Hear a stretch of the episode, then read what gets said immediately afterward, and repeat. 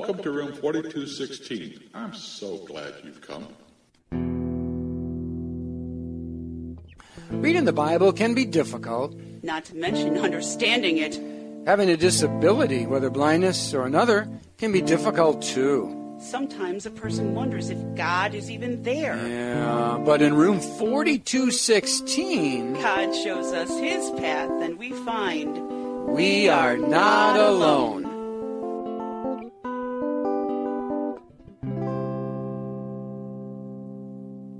Hi, everyone. It's Pastor Dave. Hi, everyone. Guess who? I mean, uh, it's Cecilia. What, were you trying to be funny?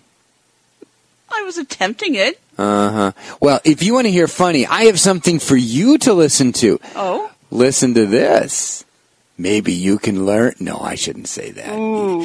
No, but I'm going to make a point afterwards. When Mrs. McGee of 79 Wistful Vista sent her husband to the library for some reference books on raising cinerarias, she might have known he'd come home with two volumes on the history of baseball, one on big game hunting in New Zealand, and three murder mysteries, one of which he is reading now as we meet Fibber McGee and Molly. You mean you didn't get me that book on cinerarias, McGee? They didn't have one. The librarian and I spent 45 minutes looking through the list, and it didn't have a single book about cinnamon Cinerarias. Cinnamon She asked me what are they, and I says flowers. That was correct. And then she says, how do you spell it? And I seen she had me, so I took these books and scrans. well, my gosh, when a guy runs into an ignorant librarian who don't even know a cinemasturtium is... Cineraria. Yeah. Well, now, don't expect me to read those murder stories. They give me the twitches. Ah, Pata, you gotta remember it's just fiction. Boris Karloff could creep into this room right now, dragging seven dead bodies, and I'd never... Yeah, what was that? Something just crawled across my foot. Oh, that was just my ball of yarn, dearie. Rolled off my lap. The reason I jumped was on account of this story is pretty gory. It's by far the best of the three I got. You mean you've read all three of those mysteries since you got home? Certainly, it's a cinch with my system. I just read the first three pages and the last three pages. That tells you who got killed and who done it. That's all you want to know in the first place. that stuff in between is a shameful waste of paper, then, isn't it? Oh, I don't know. I suppose some people read all that padding. They did in this one, anyway. There's a loose page right here in the middle. Okay, I I love that show. Uh-huh. Uh, he's always getting into something. Yep. Jeez. Isn't Fibber McGee and Molly the one with the closet door that opens Yes, up and everything is. falls out? Don't you just love that? Yes. If she ever caught you doing that stuff.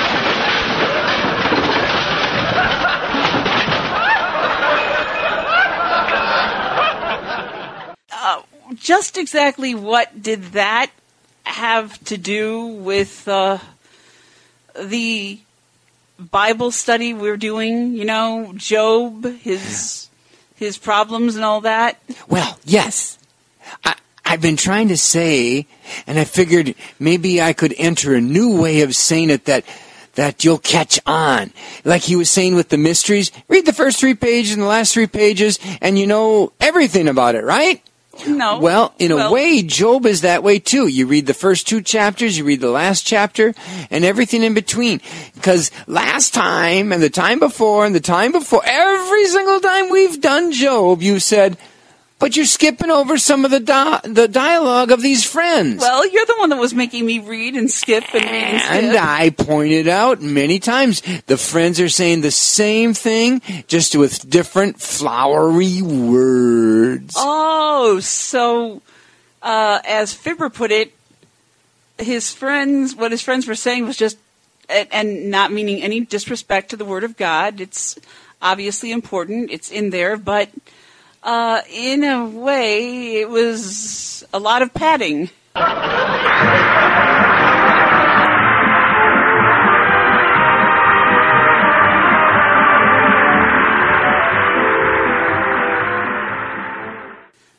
Okay, you got me. I I understand that uh, Uh-huh. that all that the those chapters in between where we were and, and Uh-huh, whatever are are pretty flowery Uh-huh, speech and such. Uh-huh. So um, Uh-huh. now where do we go? Oh, I'm so glad you asked. Oh no! we need to go back to the last lesson. Again? So buckle your seatbelt. No. Here we are, No. going in the time Ah. machine.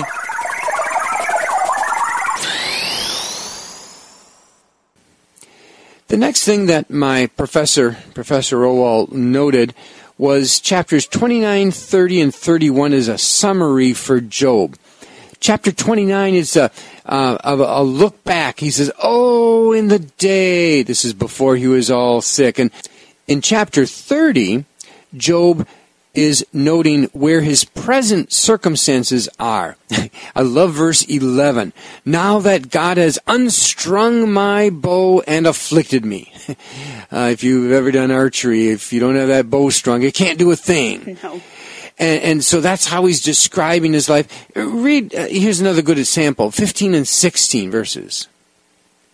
Terrors overwhelm me. My dignity is driven away as by the wind. My safety vanishes like a cloud. And now my life ebbs away. Days of suffering grip me. And in all of this, Job still holds to the fact that he is the same man as he was when he was rich and healthy. In this chapter, chapter 31, Job is demanding a date in court with a judge. He wants his his his case heard.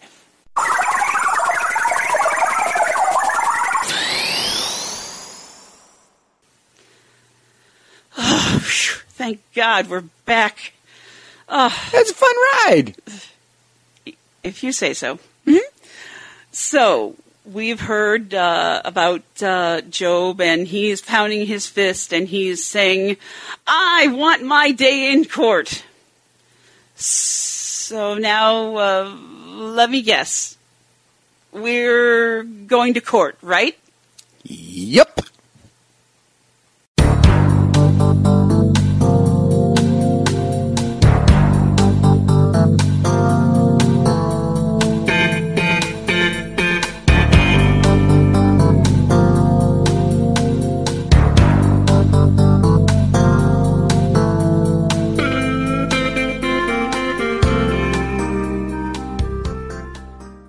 And so we move to Job chapter 38, near the end of the book, and we now hear from God.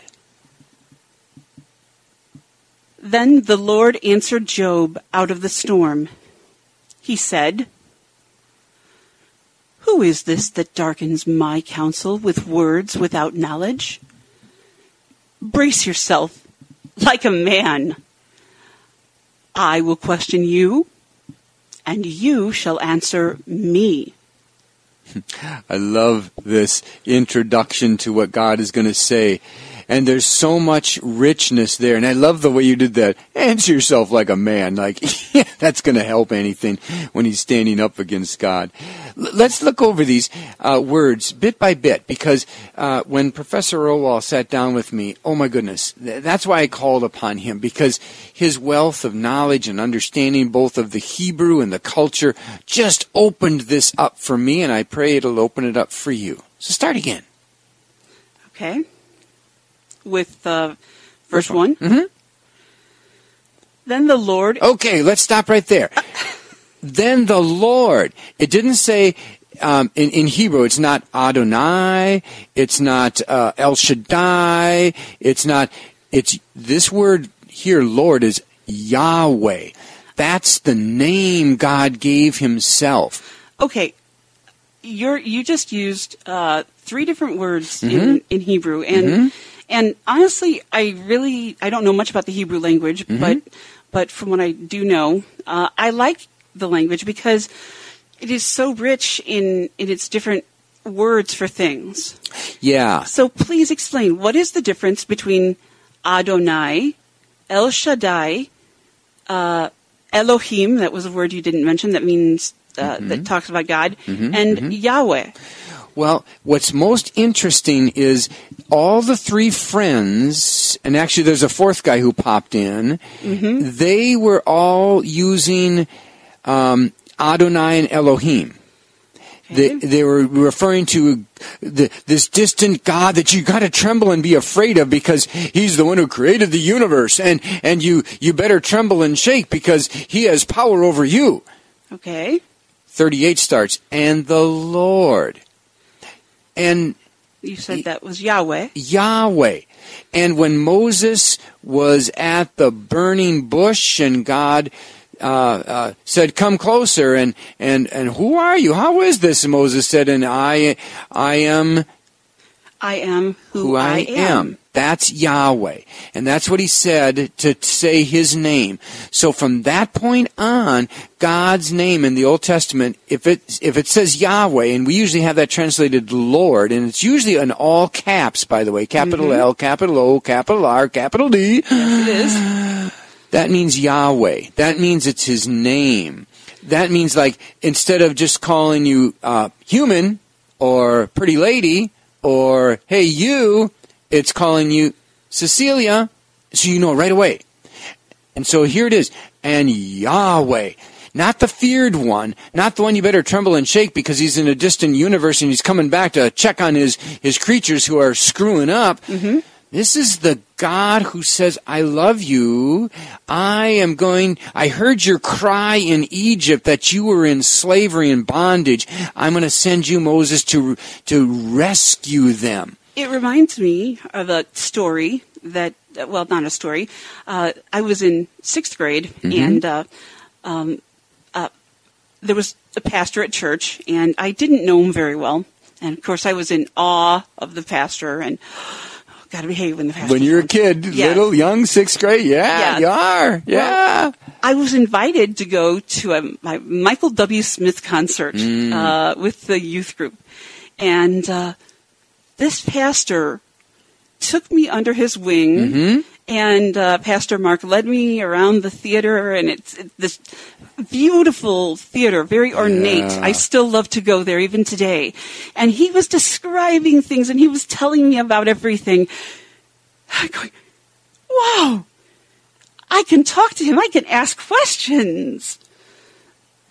This is wonderful. And that's what this God, this Yahweh, Yes. that's who this Yahweh is. I'll take it even one step further. When you were sharing that story, mm-hmm. there's one gal, when I was a parish pastor for 13 years, one day she came to the house and, and I answered, and it was either my day off or the weekend, and she said, Pastor, you wear blue jeans? And I laughed and I said, "L- L- Lisa, yes, I do.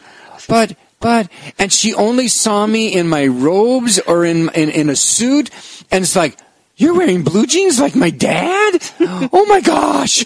And it was just a shock and revelation that, you know, this isn't some distant person. And that's what Yahweh is referencing. Not a distant person, but a relational God. And that's how this starts. A relational God is coming to Job. Sing a song of victory.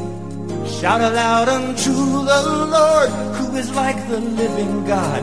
Yahweh is for us. Tell of all his faithfulness. Our lives have been restored. Hallelujah, we are blessed. Yahweh is for us. That's right. He hears every faithful prayer. He's watching with tender care. He knows every pain we bear. From the highest heaven, His mercies flow to the ends of the earth. His people know Yahweh is for us. Yahweh is for us. Shall we go on? Sure. Then the Lord answered Job out of the storm. Okay, you can stop there. Yes, I can because I have a question. Okay, before you ask your question, because this might even answer it. Okay. Remember, as the segment started, I asked you to hold your finger in uh, chapter 9? Yes. Let's turn to chapter 9. Okay. Job is speaking to his one of the friends who had said, you know, just repent. What did you do wrong your- and all that, right? and all that, yeah. And Job said, "I'm innocent, and if God would come, I." Well, it's in the midst of this, and he's mm-hmm. he's almost saying these words like he's sulking or, or sarcastic. Now read verses 16 and 17. This is Job speaking. Even if I summoned him and he responded, I do not believe he would give me a hearing. He would crush me with a storm and multiply my wounds for no reason. God heard his words, and instead of crushing him with a storm, God speaks to him as a relational God from the storm. So the storm is uh, when it says that uh, God speaks to him out of the storm.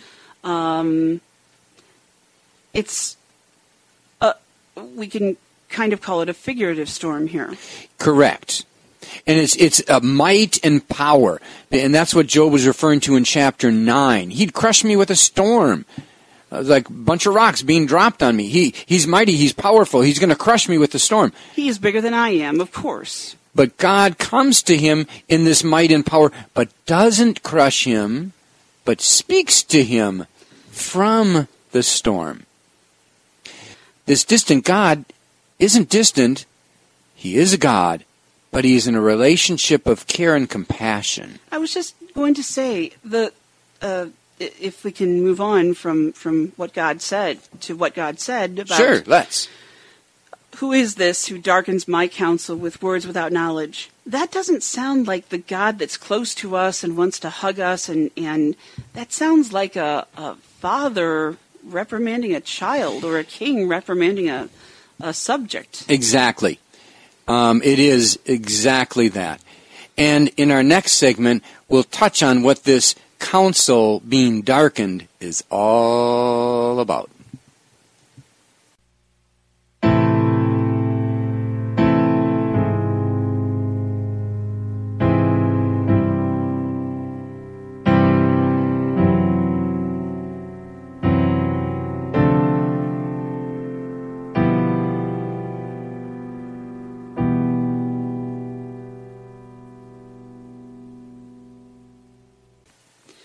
All right. So, uh, getting back to what I was just asking, uh, God doesn't sound like the uh, nice, cuddly, warm, friendly God. Uh, he's sounding like, as I said, like a king that's dealing with a subject that is being rather presumptuous. I would agree with most everything you said, Okay. but the king, uh, maybe not. It might be a stern father or a frustrated father, somebody certainly in authority over, but he's not that distant creator God who just doesn't like his rebellious creation and, and smash goes the clay and we're going to start over. It's a God who has a relationship with. Let's read on. Okay. Uh, or reread, I guess I should say. uh, okay. We're in chapter 38. These are the introductory words that God is speaking to Job. Who is this who darkens my counsel with words without knowledge? Okay, let's just stop there. Who is this that darkens my counsel? This is That's why what made me think of a king, because a king has has counsel and such. Mm. And There's so much more to this word, though. The um, and this is why I called the professor. I, I knew that there was going to be things here, and Professor Wowald sure uncovered it.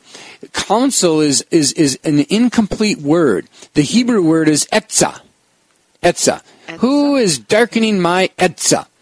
Etza is it's it's like um, if if an architect um, who is darkening my blueprints? No. Who is darkening my my dream? No. Who is darkening my construction? No. Who is darkening my plans? And there are the blueprints in front of him. The building is standing. It's all there. It includes everything from the blueprints, the scheming, the designing, the creating, and its existence. Etzah is everything. Who is my vision of the whole thing. my vision of the whole thing? Exactly. And so it's more than counsel. And then it says, with words without knowledge. Well, yeah, because Job obviously doesn't have a picture, can't see Uh-huh. the whole thing. Here's what's amazing then. In rest of chapter 38, God gives Job a tour of his Etzah, You mean he lets him peek at the creation. creation? at the creation. Shall we look at some of those? Yes, let's do because. The, the, Let's look at them. all right. Uh, continuing with verse four. Where were you when I laid the earth's foundation? Tell me, if you understand.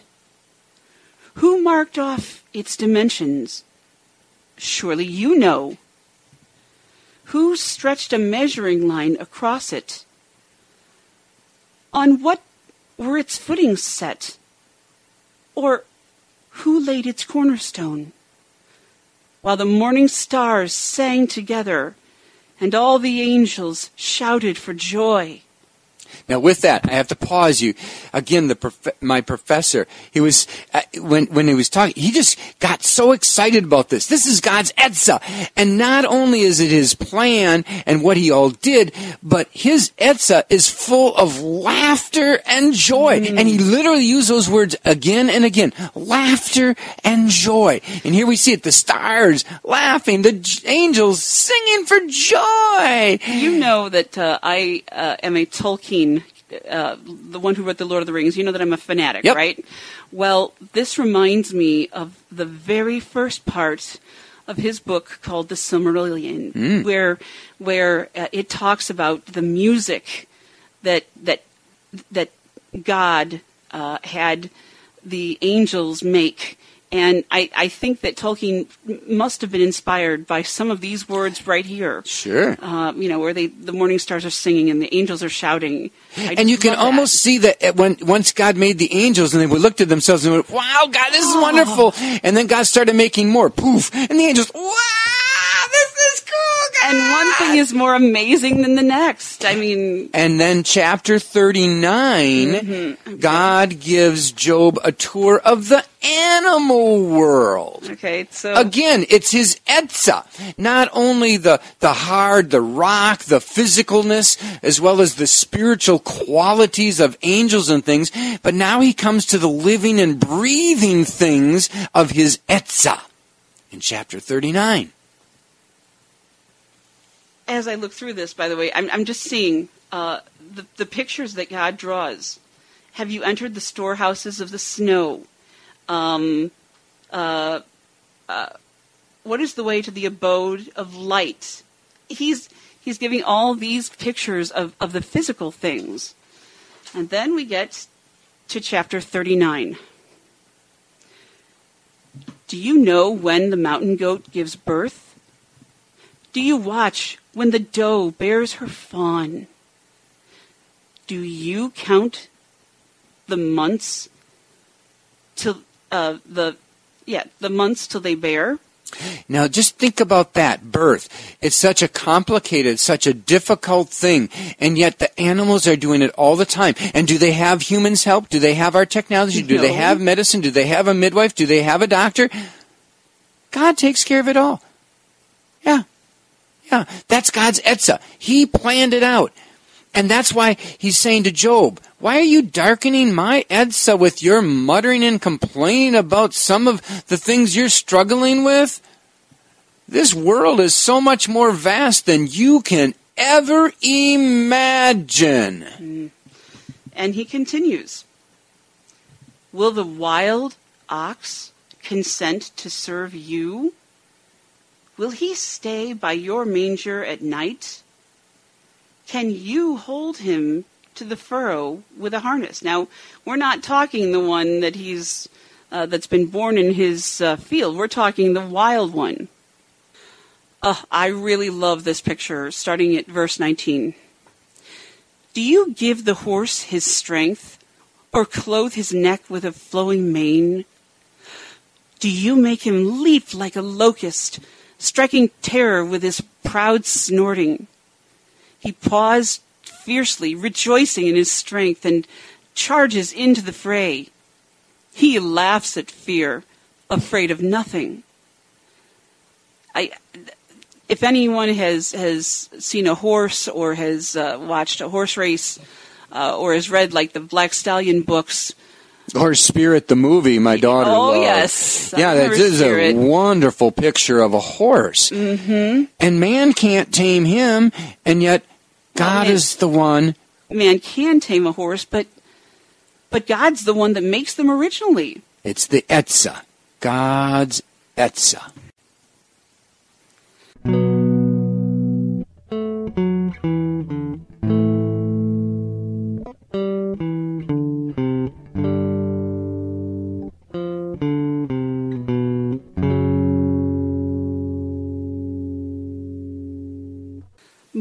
Chapter 40, verse 1. The Lord said to Job, Will the one who contends with the Almighty correct him? Let him who accuses God answer him. Then Job answered the Lord, I am unworthy. How can I reply to you? I put my hand over my mouth.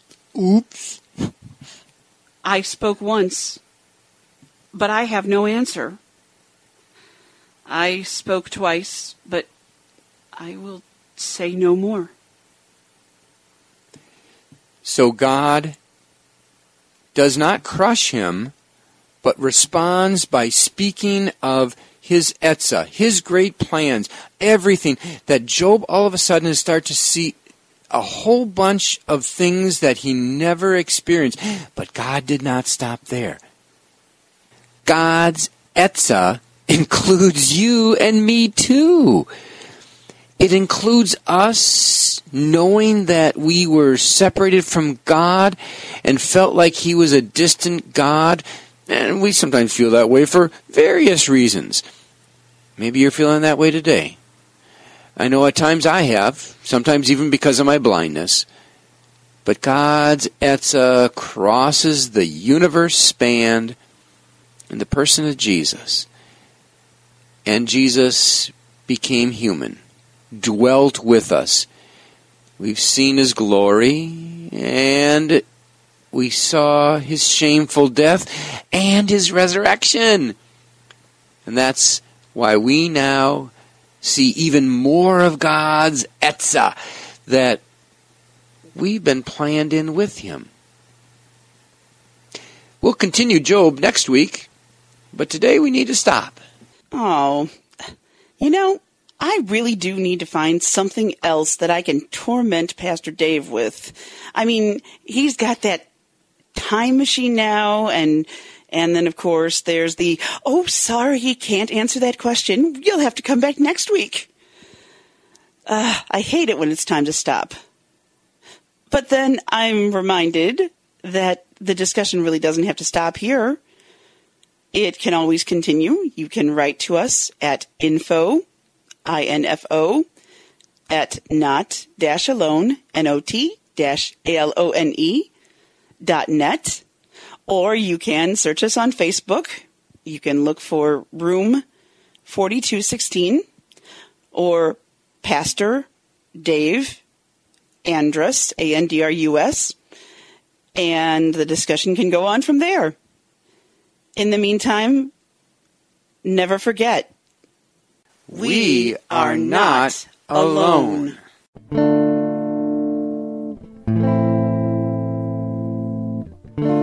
Do come back again to room 4216.